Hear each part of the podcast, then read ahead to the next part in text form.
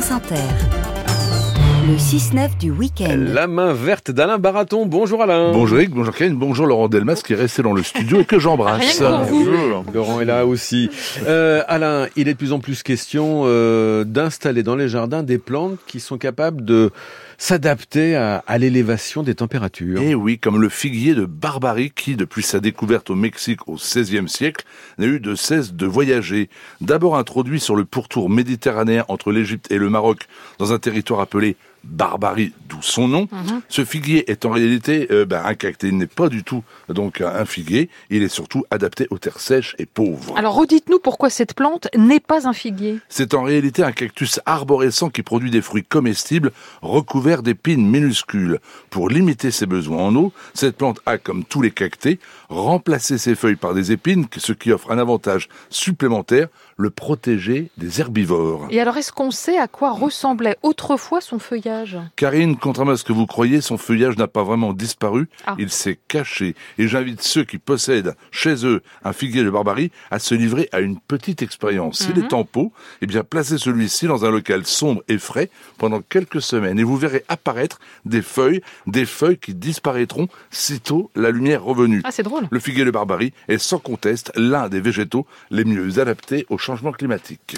Claudine, Alain Baraton, Claudine vous demande combien faut-il de temps à un noyau de cerise pour qu'il devienne un arbre porteur de fruits En admettant que le petit noyau soit tombé dans une terre qui lui convienne, Mm. en admettant que le climat, là encore, lui convienne, et en admettant qu'il n'y ait pas eu de passage de thon, de herbivores, etc., Oh là là. Bon, il bah, lui faudra, allez, admettons, minimum 5 ans, j'irais plutôt 8, 10 Allez, ans. je vous le fais à faut 10 du ans, on Allez, parle plus. à 10 ans, allez, c'est mon dernier mot, mais... Bon, c'est ce- compliqué quoi. Non mais ce qui explique Hum. pourquoi quand on achète en pépinière quelques végétaux, ça coûte du- prix parce que malheureusement il faut les élever, consacrer un terre- une terre pour les pour les produire, il faut du temps, beaucoup de temps. Je rappelle que le jardinage est avant tout une école de patience. Mais le cerisier c'est particulier, c'est particulièrement long et difficile ou c'est la non, même chose c'est pour comme tous les arbres fruitiers, fruitiers à Ouais, noyaux, comme le comme l'abricotier, comme le Mmh. pêcher. Hum. Il faut du temps, 5 à 10 ans en moyenne pour qu'ils portent des fruits.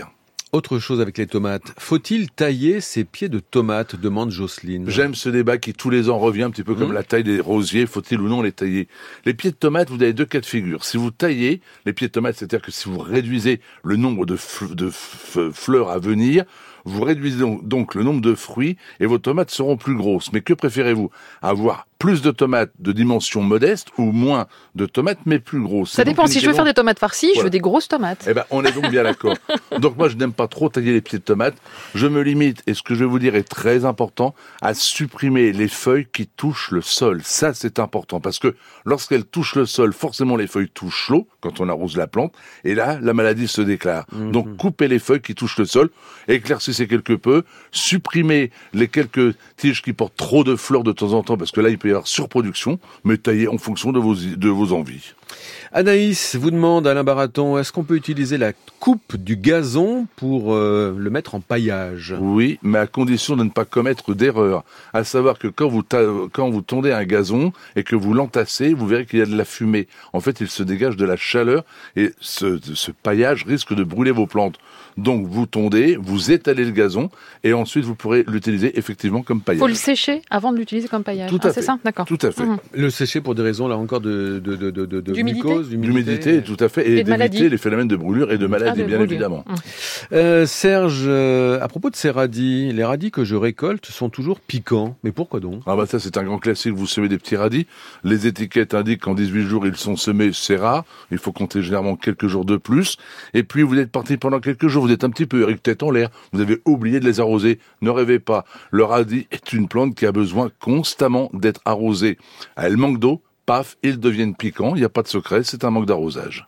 Et donc, euh, si on veut des radis, euh, Il faut les arroser régulièrement Ah. et on ne fait pas de radis, on ne produit pas de radis si on ne peut pas tous les jours s'en occuper. Ce n'est pas plus compliqué que ça. Le radis, c'est comme un enfant, ça demande de la présence. et il n'y a pas différentes sortes de radis. C'est Ah, toujours il y en a Ah, plein, Ah oui, quand même. Ah, si, si, il y a- il y a- Oui, oui. Non, mais le radis piquant n'est pas une forme de radis, c'est Ah simplement non, non, qu'il n'a pas eu. là, euh, je, vous comprends. Il y a le, radis rond allongé, il y a 50. oui, bah, évidemment, voilà, bien sûr. Mais le goût du radis, c'est le même, sauf avec l'eau, c'est Mais d'ailleurs, c'est Ah, je découvre quelque chose ce matin, le concombre amer, c'est souvent un concombre qui n'a pas suffisamment d'eau. N'oubliez pas que les légumes, surtout ce type de légumes, euh, sont gorgés à 90% d'eau.